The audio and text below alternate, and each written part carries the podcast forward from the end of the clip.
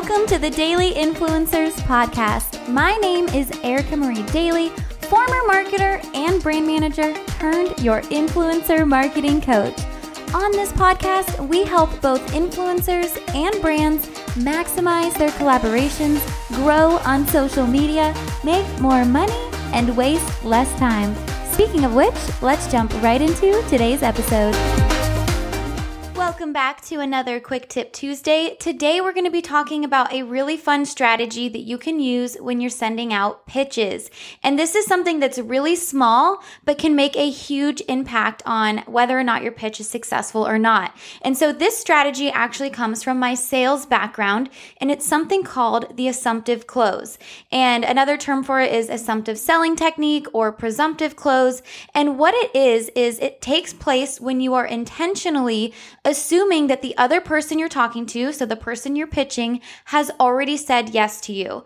And so this is something I've used. I've always used it in my sales background and I use it in everything I do. And, you know, I always tell you guys if you get good at pitching, you're going to get good at selling anything in life because life is all about sales. And so what this assumptive close does is it instills a lot of confidence on your end in the other person and it makes you look professional. It makes you look like a go getter. And psychologically, it's actually easier for the other person to go along with it, which is what we want. We want them to say yes to you. So if you assume the close and assume that they've already said yes to you and they go along with it, that is the end result that we want. Now, on the flip side, when you leave your close open or you don't seem confident, subconsciously the other person can actually sense that and it's just gonna start things off on a really bad foot. And so, what this closing technique does is it really draws on the power of positive thinking. And so, if you believe from the very first email that you send, the very first pitch, that you will close this deal, it will actually have an incredible effect on the rest of the sales process or the pitch process in this case. So now I actually want to give you guys some real life examples because something that I have all of my students that are in my Land the Brands course do is send me their very first pitch. And that way I can edit it and let them know where they could improve because then they can take that and use it on every other pitch that they send out. And I think it's really important to not just read a good pitch, but try to write one and then see where you could have done better. And so a few things that I started to notice was that my students were not assuming the close. So I'm going to give you some examples of a close where they didn't assume the close. And then I'm going to tell you why those don't really work. And then I'm going to give you an example of a great assumptive close for a pitch. So, three examples. The first one is please let me know if you're interested in a partnership.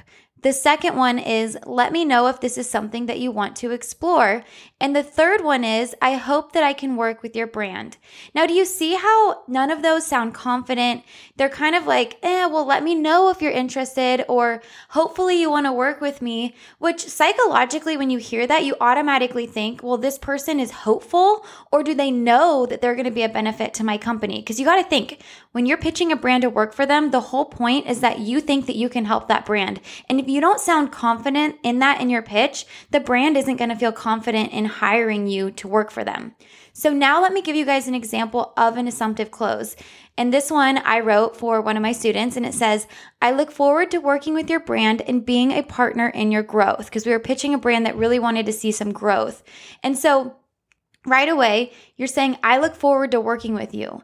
Meaning you're already excited, you're assuming the close, you're assuming that they already said yes and you can't wait to work with them. That instills so much confidence. And again, psychologically, it just makes the other person say, Oh, yeah, it's I'm so excited to work with you too. It just plants that seed that you already have this partnership being worked on.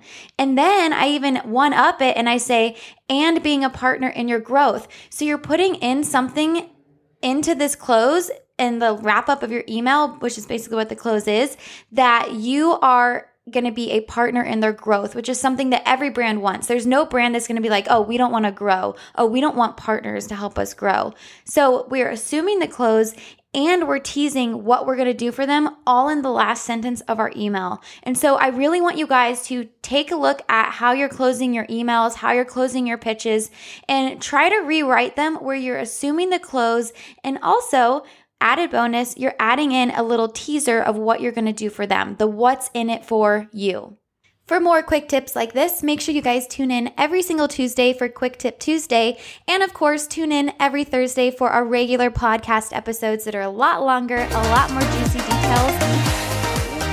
Thank you so much for listening. If you liked what you heard, it goes a long way if you could take 30 seconds and leave me a five star review and share this podcast with your friends.